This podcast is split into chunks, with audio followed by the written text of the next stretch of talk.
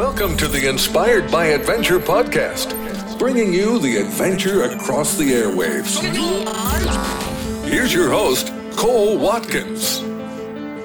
All right, welcome everyone to another episode of Inspired by Adventure podcast. My name is Cole Watkins, and thank you for joining us today. Today, we are lucky to have uh, Scott Johnson with us, who is a photojournalist and has done a lot of great work here, or a lot of great work with Aggressor Adventures. You've seen his photos, I'm sure, in some of our magazines. And uh, yeah, so how are you doing today, Scott? Doing well. Thank you for inviting me.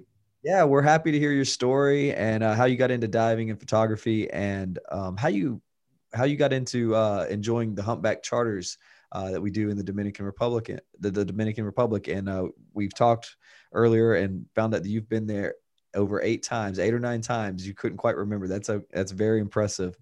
Uh, so we just want to hear a little bit about you and um, and talk a little bit about the humpback whales, and also uh, thank you so much for sending over some of your favorite humpback shots that we'll get to at the end of this call. So if you listeners are listening today on uh, the audio version, we do have the video version that you can find on Facebook and our website and YouTube, where you can see some of these uh, photos uh, that you're not going to want to miss. I promise you. I had a hard time cutting them down. so, all right, Scott. So, why don't we go ahead and jump on into it? Why don't you tell us a little bit about yourself and where you grew up? I grew up in Upper East Tennessee, near the borders of Tennessee, Virginia, and North Carolina, kind of in the mountains, landlocked, away from the ocean. Uh, was raised by blue collar parents. Uh, mom was a stay-at-home mom. She had me when she was in her mid 40s. You might say I was I was uh, likely an accident. Um, in in terms of my connectivity to the ocean, my parents said it started at a very very young age. At age uh, two or three, they said anything that was was mentioned about the ocean or or pictures was brought up about the ocean, I, I was fascinated. If as I grew older, uh, anything that came on TV, whether it was a Jacques Cousteau special or uh, some type of even news program about the ocean, my, my parents said I, I was just glued to the TV screen or the radio broadcast. Uh, my um, my experiences with photography were, were, a little bit different in that I, cared nothing about photography when I, I was younger. Photography uh, came to me later on in life, and it it was a way of of of coping. It became a tool for me, and and that was because when I was a junior in high school. I was on a recruiting trip for basketball at the University of South Carolina. And after a, a session of practicing, practicing with the team, when I was traveling back to where I was staying in Columbia, South Carolina, I had a car wreck. And as a result of the car wreck, I ended up in the hospital. Uh, I had head trauma. Uh, as part of the head trauma, I lost all of my childhood memories from, let's say, the, the start of my freshman year in high school to birth. They, the memories were just gone.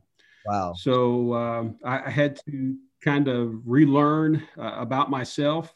Uh, but when I uh, got back to my my hometown and went into my room, there were all these books on the ocean and sharks, and uh, and my, my parents started telling me about my fascination with the ocean and and marine animals in general.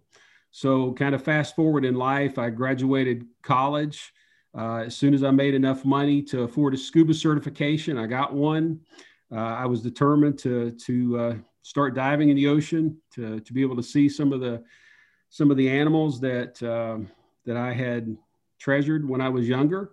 Uh, before that first ocean dive, I bought a Kodak disc camera uh, and a plexiglass housing, and then I proceeded forth to try to capture memories.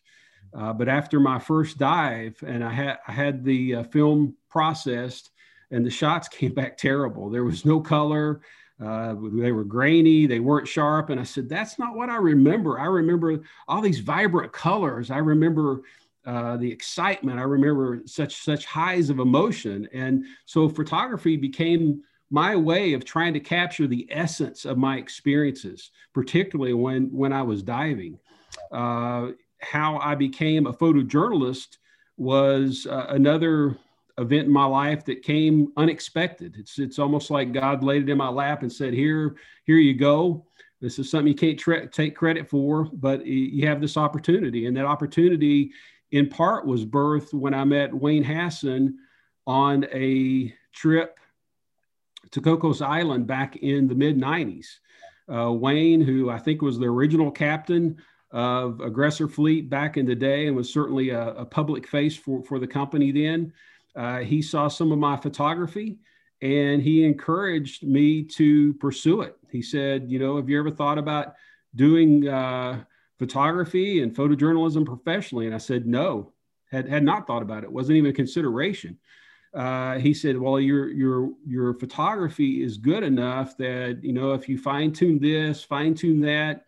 He said, I, I, think you could really make this work." So uh, I started uh, listening to Wayne's advice. Uh, he even after the trip, he contacted me and and we chatted, got to be really good friends.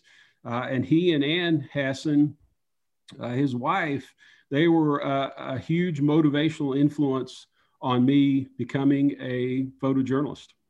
Wow. That's very cool. Now, now, how soon did you go and do your first humpback charter? Oh, humpback charters came later on. Uh, I thought whales were neat.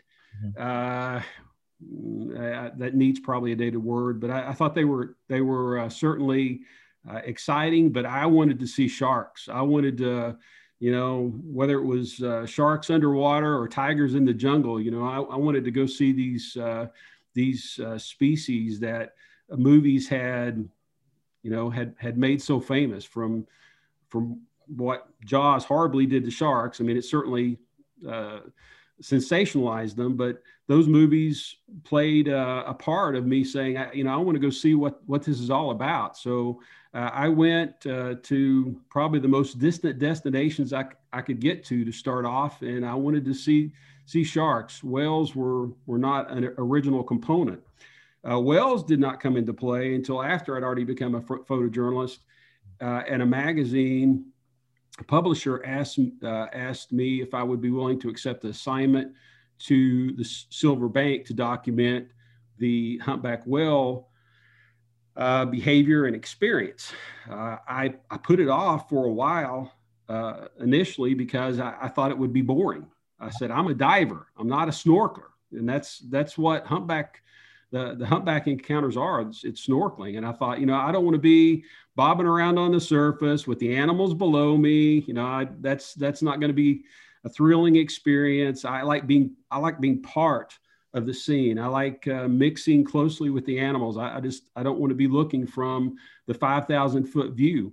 But uh, finally, uh, primarily for monetary reasons, I, I, accepted the assignment. I went down, uh, and with with uh, within probably three or four hours of my initial day on that very first first charter, I was in tears wow. Uh, because of uh, of being in the water with whales and, and the behavior and, and the connectivity. Uh, and it, it, truly changed my, to one of, another one of those transcendent moments in my life that changed my perspective and said, hey, stop being ignorant, uh, see the beauty in front of you. Wow. Wow. Uh, before we dive in and learn a lot more about the, the whales, uh, I would like to hear your first. Do you do you happen to remember the first time you actually got a photo uh, an article put in a magazine and what that was like? Oh, uh, well, I, I, I can't remember the, well, I can too. I can, the, the first article uh, that uh, was published was published back in Skin Diver magazine. Okay. I don't remember what year, uh, but I remember it was in Skin Diver. And I was very impressed when it came out that somebody thought enough of my work to, to publish it and share it with people. I was even more impressed by the check that came afterwards because it said, "Hey, you get to go do what you enjoy doing, and you can make money." I, I was in I, I, was in a corporate environment, unrelated to diving, unrelated to wildlife. Um, so I thought, if I can make enough money doing what I enjoy doing, at some point in my life, maybe I can back away from the corporate world and and transition into doing this full time. But but at first, it was almost like a game. Uh, it was okay. I got into one publication. Can I get into other publications? And can I can I uh, broaden the topics that I write about? So uh, that game became. You know, I, I took what I knew of the corporate world in terms of developing relationships, partnerships, sponsorships and I uh, mixed that in with what I was learning about photojournalism, and I found out that I could I could be successful at it. So uh, from that early first article in in Skin Diver, uh, I've been published in Maxim, uh, all kinds of research journals, been published in uh, China, Russia, Europe, North America, South America. Uh, but it all started out kind of as this um, interesting game, this interesting project that that ended up being a career.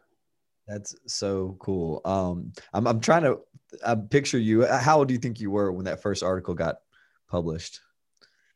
Gosh, uh, it, it is still as a result of uh, that accident I had when I was younger. It's it's tougher for me to look back in my life. I'm very much a current day thinker and maybe a little bit forward thinker. I have to keep notes on just about everything I do, especially the destinations we go, uh, so that when I'm writing articles, I can get back into the emotion, back into that experience to write about it. Okay. So, excuse me if I pause. Um, I would say that uh, that first article was probably late 20s. Okay. When it when it was first published. Yeah, I'm imagining you as a as a, a kid in the late 20s, just I see you at the court at your desk at your corporate job, just jumping up and down, seeing that article, you know, just thinking, wow, I made money off this, you know. it, it, was a game at, at first. It was it was a game because again, my uh, I didn't want to prove to people that I was a good photographer. I was just glad to be capturing uh, the the uh, memories. You know, I, I wanted to hold on to those memories. I didn't want them to be taken away from me again and then I found out there was more value than just capturing memories. You could actually share those memories with other people.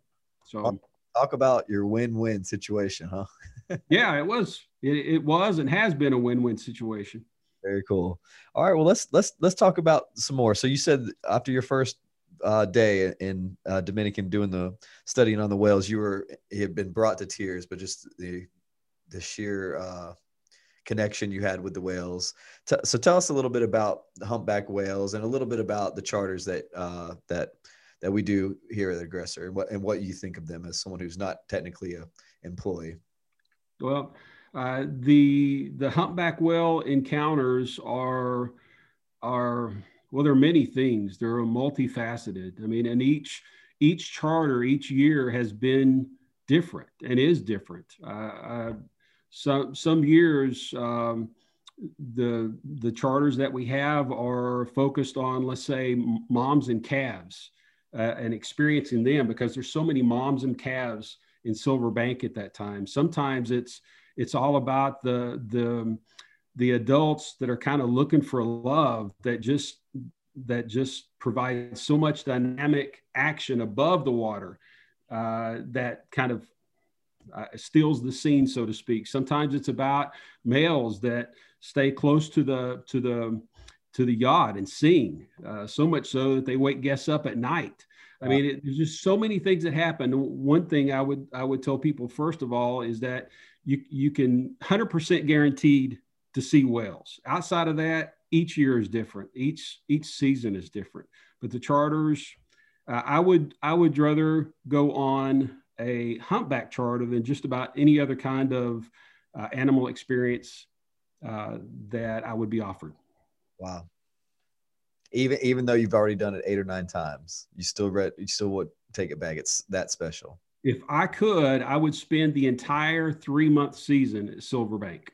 I really would. I I, I enjoy the wells so much, uh, not just uh, from a photography standpoint, but just from a a connectivity standpoint. Uh, one of the things I enjoy so much about the well experience at Silver Bank is it's about life. There's no predation there whatsoever. It's all about life. I mean, anyone that has worked around wildlife, wildlife or is in some type of wildlife field, uh, if they're being honest with you, they'll tell you it is 50% beauty and 50% brutal because no matter if you're looking at trees in a jungle or you're looking at anemone fish in the sea, every life form is competing with other life forms for life. I mean, there's always this competition going on in nature, and it's absolutely brutal. It can be beautiful, but it's also brutal, and it doesn't escape my thoughts. Doesn't matter whether I'm in a, in a jungle or a savanna or in the ocean. But when you're with humpbacks, there, there's there's really no feeding going on except the moms feeding the calves. The whales do not eat when they're in Silver Bank. That's not their focus. They don't eat. Uh, and uh, Silver Bank is almost devoid of non-mammalian life. There's uh, for for as um, far back as, as, scientists go in recorded history, there's never been very much life in Silver Bank. So there's not hardly any predators. So when you're there with the whales, you're going to see whales. You won't see much else, but you're going to see whales, and it's all about life. It's not about predation or death. And I just absolutely love that. That's become more precious to me, uh, especially with all the environmental concerns around the world, with us, uh, with the loss of habitats around the world. That that you can spend time with whales, and it's so centered on life. It's just refreshing. It's truly refreshing. Can you tell our viewers who are listening today that don't know exactly why the humpbacks are down there in the Silver Bank from January to April? There, there are approximately 11 different communities of humpbacks around the world, I believe. I think that's probably the current estimate. Uh, the humpbacks that spend time in Silver Bank are referred to as North Atlantic humpbacks. They travel from um, their feeding grounds up uh, in the north uh, they come south to Silver Bank for a couple of different reasons. One of them is so that mothers can give birth to calves in a relatively uh, safe environment. Silver Bank, I think the average depth is only 60 to 100 feet. There are coral heads that uh, clear the surface of the water depending upon the tides. So the mothers can come in, bring their newly born calves, snug up against the coral heads and they can be relatively protected. There's no predators and as and as long as they stay out of the way of the spring breaker whales uh, they're they're safe so it's a safe environment for them the other reason besides the silverbank being a nursery is that it is probably the largest spring break party for whales in the world uh, the, there's uh, females that have had uh, calves in the past that are looking for a new mate. There are females that have just been become sexually active that are looking for their their first experience. So they they head south for the spring break party in in Silver Bank, and then you've got all these males that just become saturated with testosterone to prove themselves to the ladies. And it, it is uh, one of those. Uh, it's it's one of those uh, things that, that you can relate to if, if you're with a mom and a calf, it is so easy to relate to the, the human experience to, to the, the humpback experience because you can see if you're in the water with a, a, a mom and she is a first time mom, she is so protective typically of that calf, just like a human mom would be. She doesn't want you to come near her precious little calf. She doesn't she doesn't trust you to babysit. However, if you find a mom that's had uh, one or more calves in the past, she may say, "Oh wow, babysitters, that's great. I can take an extra nap." You know, it, it can be uh, a more relaxing experience. Same thing with the kids. So these calves, some of them you see, they're terrified the first time that they see a human or a snorkeler. They may uh, they may go hide underneath mom. Mom will say, Hey, my little kid is scared, and, and she'll take off and leave. However, you've got some other calves that just uh, by the nature of the way they were born, their DNA, they're rambunctious and they're like, Mom, hey, look at these snorkelers, new toys. I want to go play with them. So you can kind of relate to that behavior between the moms and the calves and how they relate to other mammals. Well, it's the same thing with these uh, these ladies that are looking for a new date, and these guys that are wanting to impress the ladies. It's it's like if you were go to a bar and you'd see guys flexing their pecs and you know trying to show off to tr- to to impress a potential uh, uh, dating partner. You can just so relate to that. It's it's just this competition that uh, that is part of the dating scene. How do they know to get back to the silver bank? Like how do they know it's time to go there? How do they make sure they're getting there from their their different areas that they're coming from?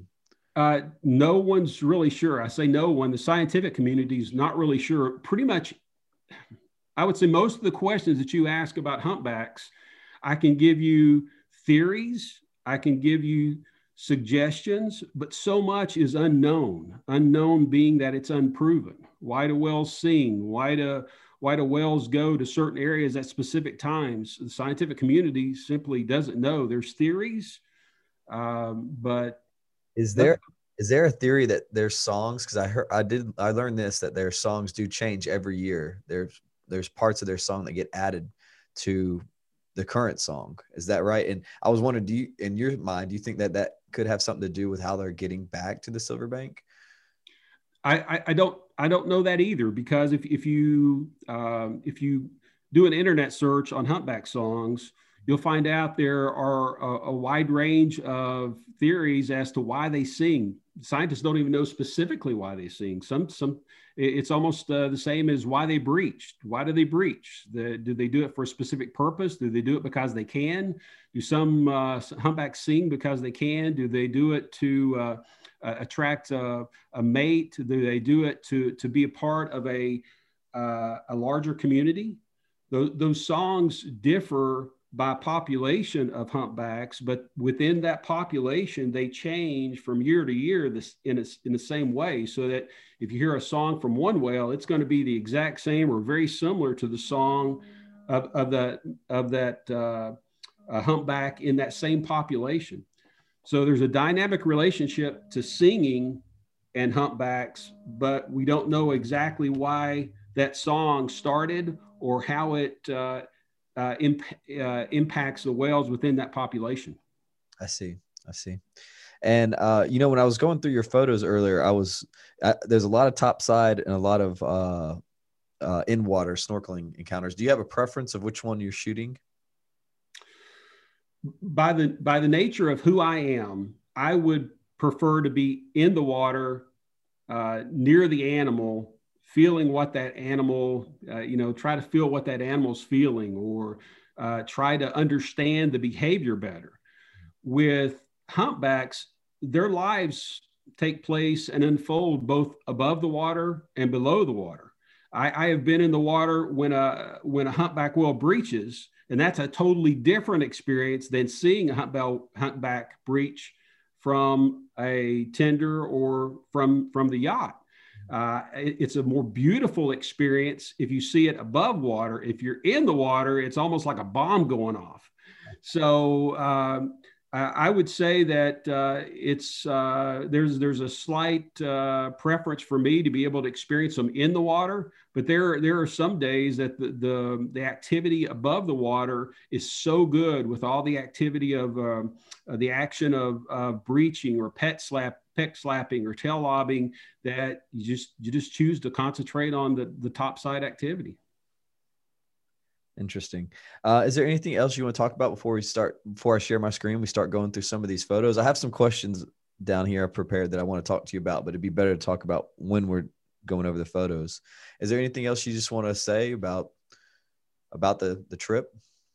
Tell tell us about the aggressor aspect of the trip, if you're if you're well all of our trips have been via the Turks and Caicos Aggressor. Uh, Turks and Caicos Aggressor operates out of Puerto Plata, Dominican Republic during humpback season. Humpback season uh, typically lasts from January through April each year. That's when the majority of the humpbacks will be in Silver Bank.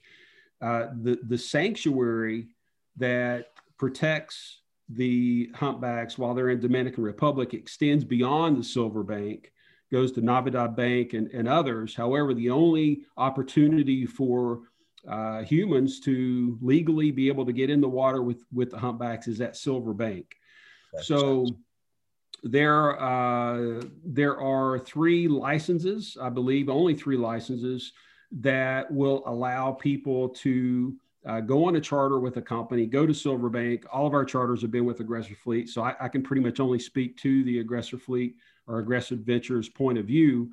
Uh, you go into uh, fly into Puerto Plata. Uh, you're, you're, welcomed onto the yacht. Uh, that night, you leave for Silver Bank just as you're, you're about to go to sleep. And you wake up the next morning in Silver Bank surrounded by humpback whales. I mean, it's uh, it's just a, it's just a, it's almost like a dream come true. You wake up and their whales are everywhere. So uh, uh, during a, a, charter, as soon as as soon as you arrive in Silver Bank, it's it's whales uh, throughout the day, and then just sharing experiences at night. Uh, you are uh, given two uh, tender rides during a day, one in the morning, one in the afternoon, and it's just focused on whatever the whales bring you. Because the one thing that is uh, clear you know after you spend a little bit of time with whales that the whales dictate all encounters. They you can't outswim a whale. You can't outthink a whale. You can't trick a whale. All you can do is if you don't uh, act properly around whales you can offend them and they'll leave. That's that's basically it. So the whales dictate all the encounters. They dictate whether your activities are going to be above the water or in the water. And then uh, the crew being able to interpret the humpback's uh, mood. Um, it, it, it, impacts tremendously on the experience that each guest has or the group has.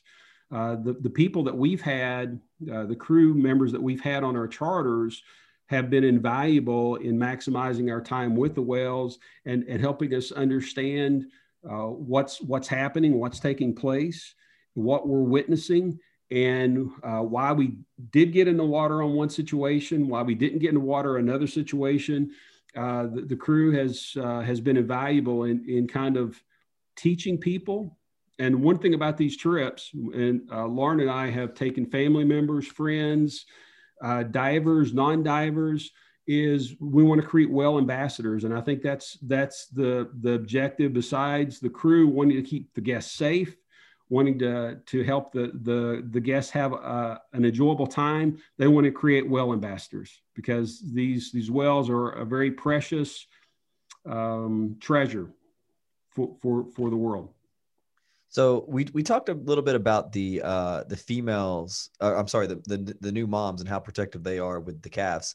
Um, tell us a, little bit about the males that are coming down there. You, you talked about them showing off a little bit, just kind of like you you might see a, a guy do that at a bar to to uh, to pick up some girls. But uh, what what is their um, activity like? Um, I think you might have even used the word rowdy. What what can you tell us about that? Well, the the whales, I, I won't typecast them in saying that they have a specific type of behavior. They have varied behaviors from individual to individual. Some of them seem very laid back. Uh, some of them uh, seem like they've had too much caffeine. I, I, don't know. I don't know how to say it other way except to express it in human terms. Uh, I, I, besides the humpbacks dictating the encounters, when you're working around whales or wanting to uh, enjoy experiences with whales, uh, you have to learn about the whale's breath cycles because you have these animals that are on the surface. You can see them on the surface, and then they disappear, and they can pop up uh, behind you, beside you, or you may never see them again because they've sw- swam and left the area. But uh, a typical adult humpback will stay underwater an average of 18 to 20 minutes on a single breath. They can they can certainly stay down longer than 20 minutes, but let's say on average they're going to stay down somewhere between 18 to 20 minutes on a single breath. So if you're watching humpbacks, you may have an 18 to 20 minute wait before you see them pop up again. If they are uh, two, one or two humpbacks that are simply coming up for a breath of air and then going down to take a snooze, they may take a breath, two or three breaths, go down. You don't see them for 20 minutes. They pop up. They're in about the same spot. They're just uh, taking a nap when they go down. If you see a mom and a calf, you know, the mom, same thing. She can stay down or she may stay down 18 to 20 minutes on that single breath. The calf, though, will have to come up about every two to five minutes, depending upon how old that calf is, the development of that calf. Okay. So that if you're with a mom and a calf, it's so much easier to track the movements typically of the whales because the calf has to keep coming up to the surface, let's say three to four times more frequently than the mom. Giving away. The- go ahead yeah, he's giving away their location. he's giving away their location, and and I would say that in terms of in water time, mom and calf encounters are it, it's like underwater gold. If you can find an experienced mom, a mom that's comfortable with her child, being essentially babysitted by uh, us snorkelers, us human beings, and you find a kid that is somewhat precocious, then you can spend two hours or more with the same mom and calf as they go through the breath cycles and just move a little bit at a time as the mom comes up, the baby comes up. If you find a mom and she, and she wants to go take a nap, she's going to take a breath, go down, the calf will go with her, and then the calf's going to pop back up while the mom's staying in the same place. And the, the calf will start uh, swimming in a circle pattern at the surface if you see this a couple of times, you understand what's going on. And you, and once the guests understand what's going on, you can see everybody smile because it means that this could be a mom and a calf, and it could end up with an in-water encounter. That encounter may be that uh, that you get into the water and, and the, the mom and calf leave because it's a first time mom, it's a nervous mom, or it's a nervous calf, or it could mean that you're going to uh, have two hours or more of just in water pure joy uh, ahead of you. So that that's that's one situation. Uh, if you've got uh, to get back to your point about the adult males, if it's if it's a lone adult male, uh, if it's a if it's a singer, you've got one experience where you may be right above them, you can see them uh, uh, below you, and you can hear them singing. I, I think I, I hear it more with my heart than I do with my ears. Uh, it's it's such a it's such an emotional thing. I, I have um, I, I, again we've had family and friends that have been fortunate enough to be right above a singer uh, as it sings, and I, I've turned and I've seen tears in their eyes, just like me that first day, just tears in their eyes before, because the song it just it just creates such a or it can create such a well of emotion inside you um, so that that can be one experience with a male where it's a very sedate. Um, yeah, it's just one experience.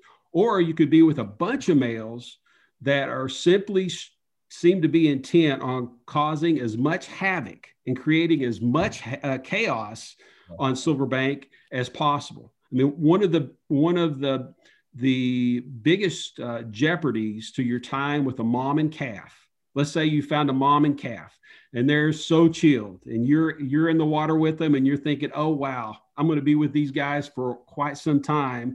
And then along comes seven or eight males just just causing uh, chaos and the mom and the calf goes oh no this is not for us. We're leaving. And they just totally blow up your encounter so there's not, not much you can do except get back in the tender and just follow these guys around as they pec slap, as they, it's almost like a WWF wrestling match. They sometimes just pound on top of one another. They create bubble streams to confuse one another. Uh, they tail lob. Uh, it, it's just a, it's just a rowdy, rowdy, rowdy show. So the, the experience with the males can be very sedate to just like a, like, um, a sporting event. I mean, it, it, really can. It's just it's the it's the beauty and the elegance of gymnastics to see them breach, but it's also the power and the collisions of something like football or rugby. Yeah, yeah. And only the males are singers, right? Uh, as far as we know, that's correct. And we don't know if all males sing or if there's just specific males sing.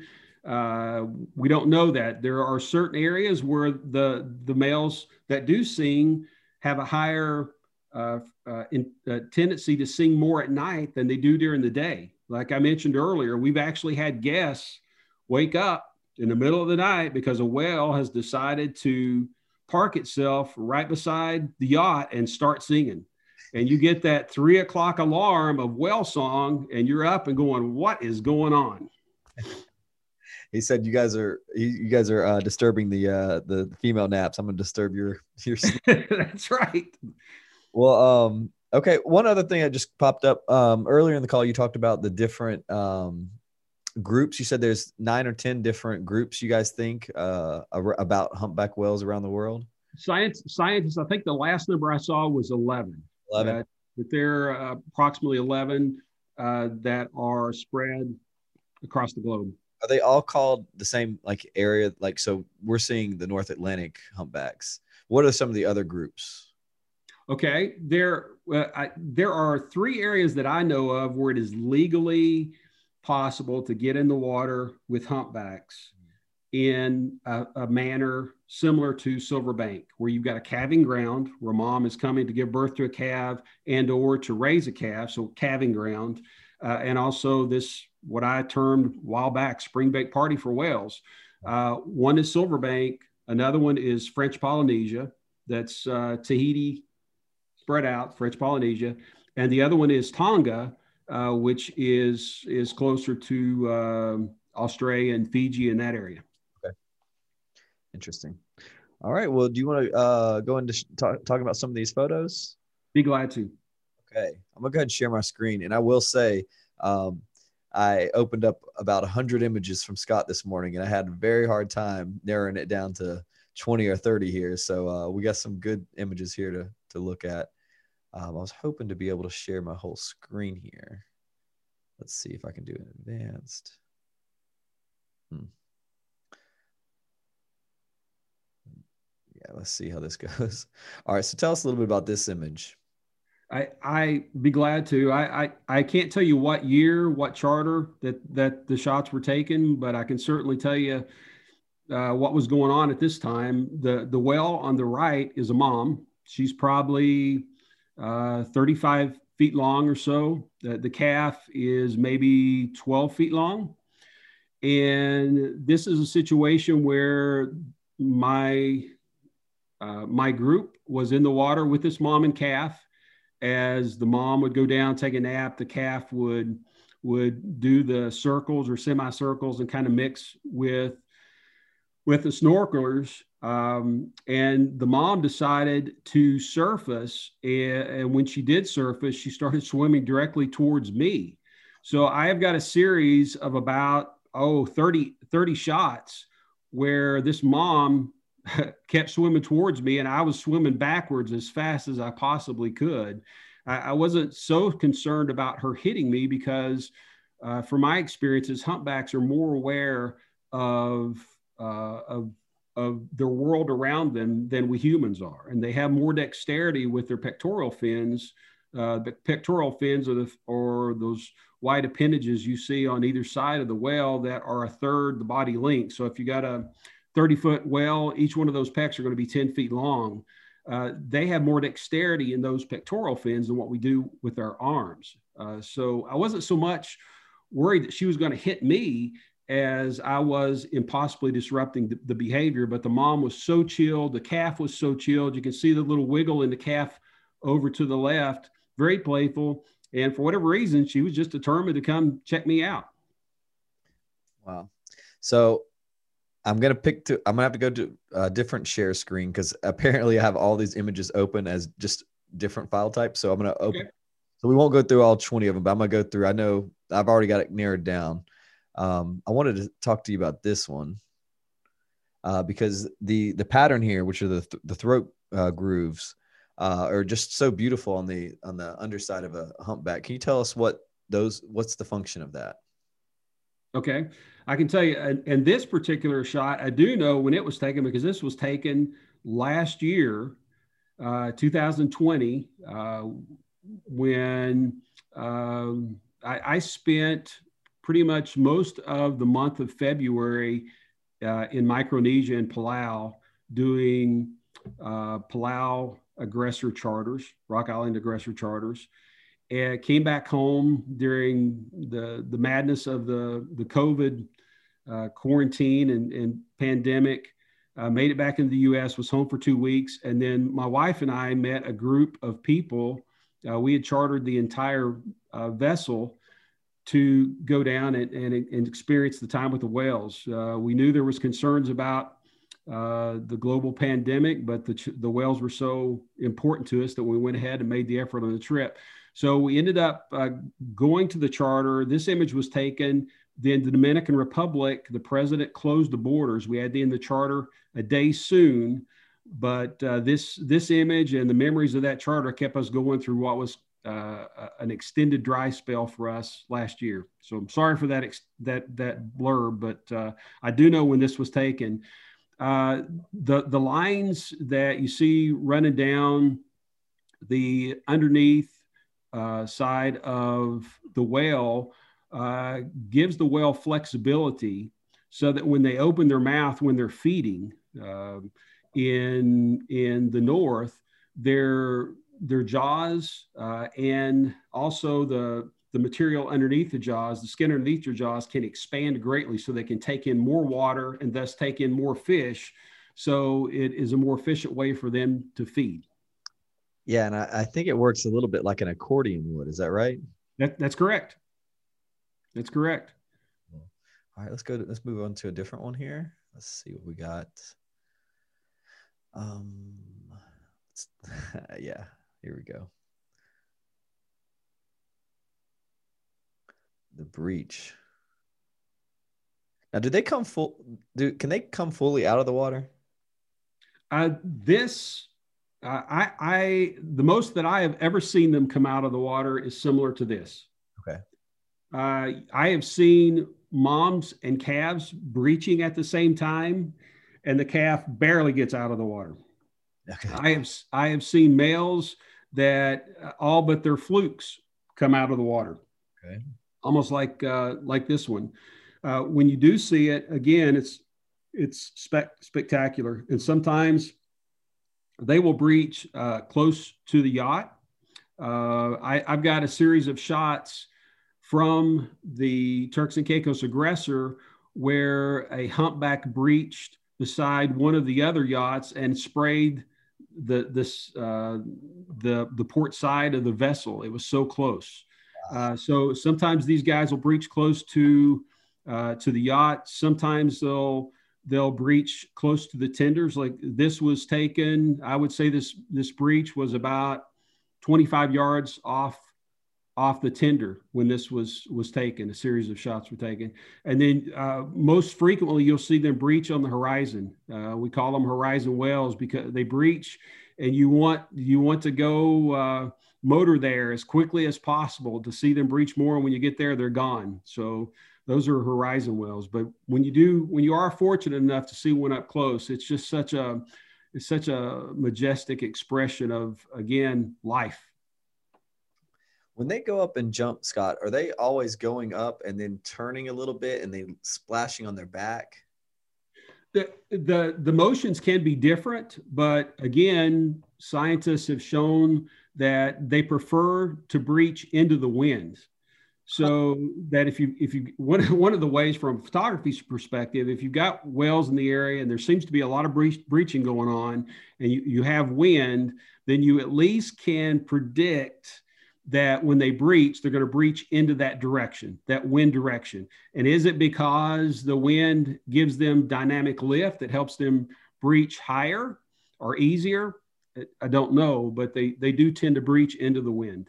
Interesting. All right. Um, I I know which one I will do next is the let me find it real quick. Okay, yes, yeah, so I, I want to talk about this image too because this is right by the wreck that's there in the silver silver bank, the poly the Polyxeni. Is that how you pronounce it? That's correct. Okay, so yeah, tell us about this shot. This shot, I was actually working with another writer, uh, and um, we.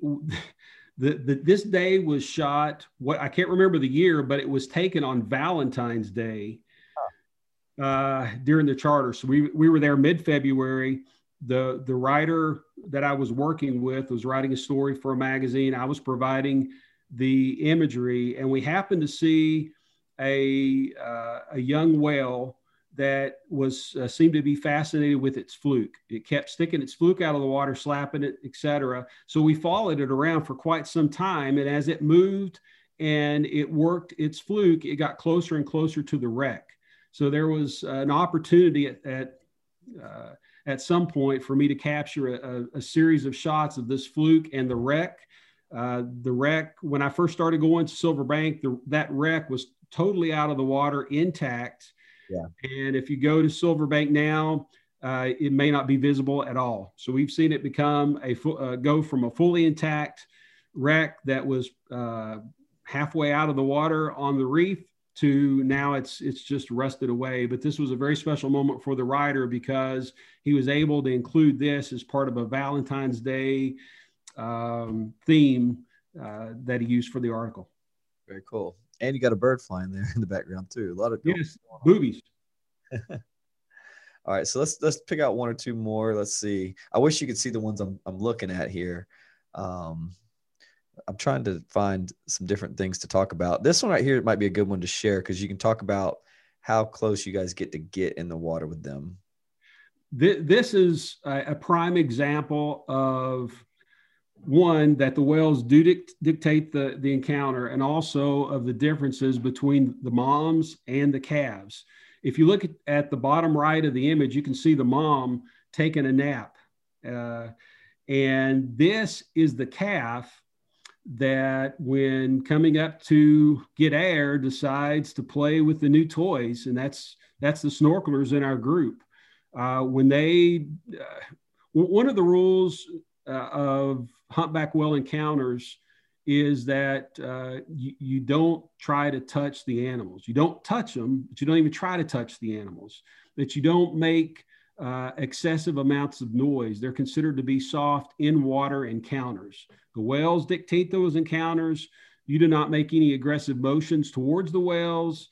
Uh, you're, you're supposed to be there in a very calm state, enjoying uh, the beauty that unfolds before you. However, nobody is able to give the whales the same um, um, uh, meeting briefing that says, hey, whales, you can't touch the the snorkelers. So th- this this calf, uh, in some ways, acted like a bowling ball that just came and scattered the the snorkelers just like pins on a bowling lane, and it did it uh, repeatedly. So this was just an opportunity. People want to know how close can you get to the whales. This is a calf. This particular calf was probably close to maybe uh, 15 feet long and it, I mean, you can see the people are trying to get out of the way because this calf is intent on playing. Wow. Did he actually touch them, or was just when you say moving them away like bowling pins, just the the sheer strength he's gotten with the his fluke? And well, a, a an adult humpback, I have no concerns whatsoever as to whether or not they're going to hit me. If they hit me, they're intending to hit me. I once had a female, uh, a female that goes into a very amorous state is considered to be a Valentine. And when she does that, she'll mimic the behavior of other whales around her. She'll even mimic the behavior of snorkelers that are in the water with her. Well, anyway, one time I had a Valentine that was looking for love uh, come up and knock uh, my camera out of my hands. So I had to uh, once I caught my breath, I had to dive down to get my camera as it slowly sunk by the whale's head. Wow. And, and then she she came up and circled me and then got within just a few feet away.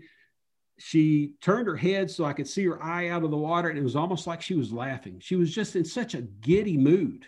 Uh, she was she was attempting to flirt. I don't know if she saw her eye on the dome port of my housing, but she decided that she was going to slap this thing that, were, that was in my hands. Uh, so if I, we have had uh, adult humpbacks come and outline the entire tender.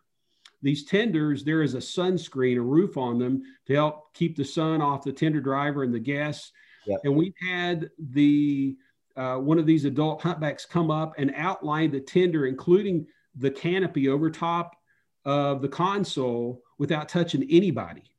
Wow. I mean, there's, there's, some shots that I sent you where you can see one of the guest ball caps and, and the, the humpbacks, the pectoral fin is outlining above it. So they are fully developed, very intelligent animals. And if, if you get hit by one, they intended to hit you. A calf, on the other hand, is just like almost like a human kid, meaning that they're not fully developed. They don't have the control over their pectoral fins or their bodies that the adults do. So there is a chance that if you get a precocious calf, it may bump into you, and that's that's just the nature of dealing with uh, a young animal. Right, right. Uh, I was trying to find a good one. I can't quite zoom in when I'm sharing my screen. I was trying to find a good one that showed the um, the the bumps that's on the the the rostrum. Uh, so let's, yeah, the, yeah. So let's see if I can, I'm taking one more look here. This one might be good. Yeah, there we go.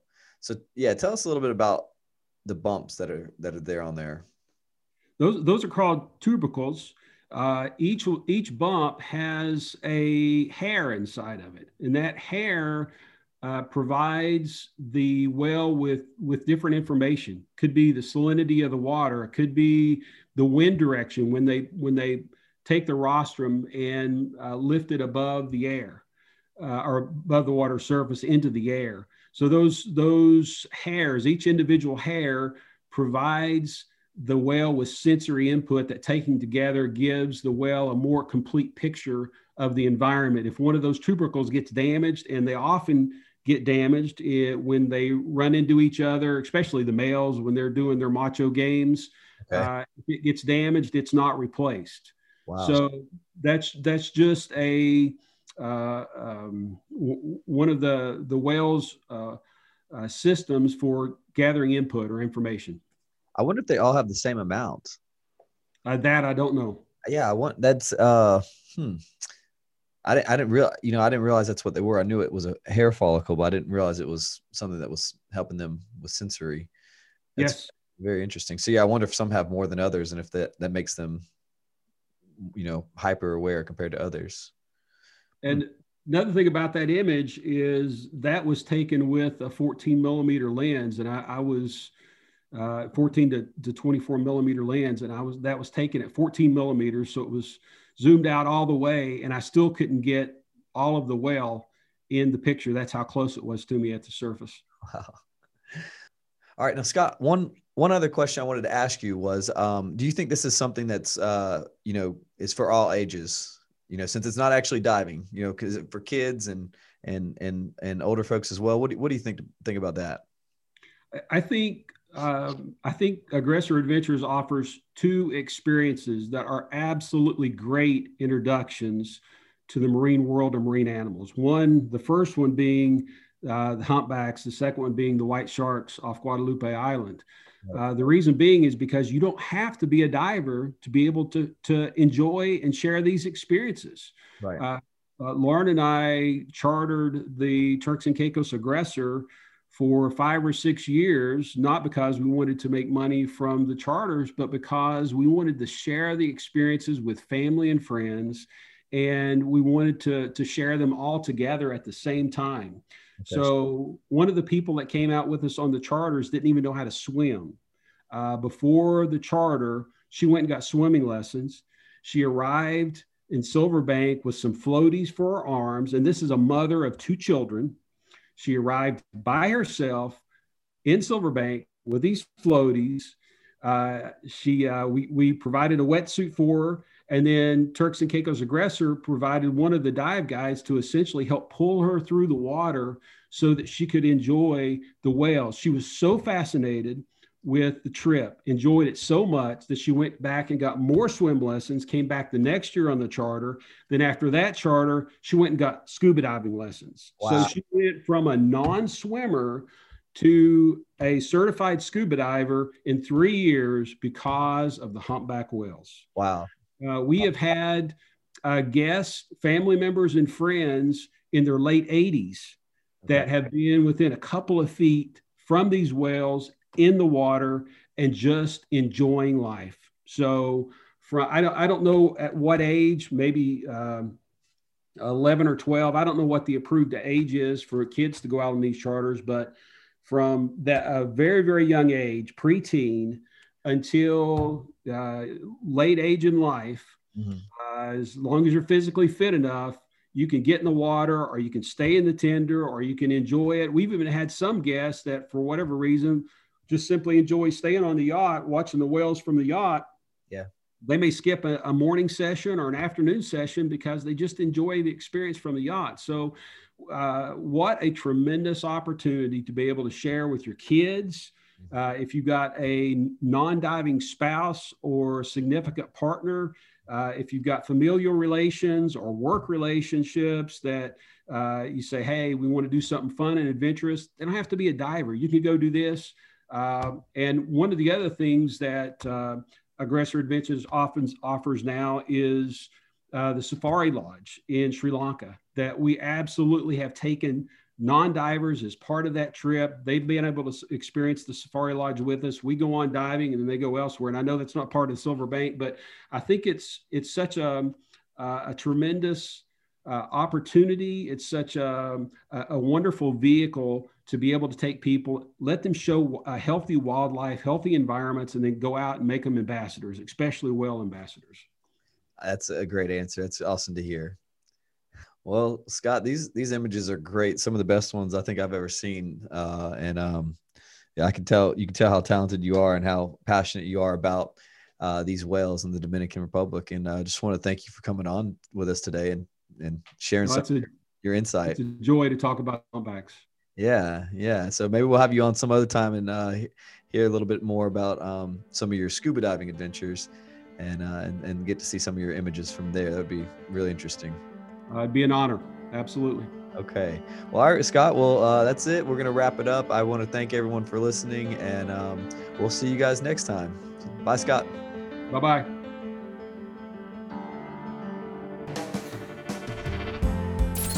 Thanks for tuning into the Inspired by Adventure podcast. We hope you enjoyed the show. If you haven't already, please subscribe through iTunes, Spotify, or wherever you listen to podcasts. See you next time.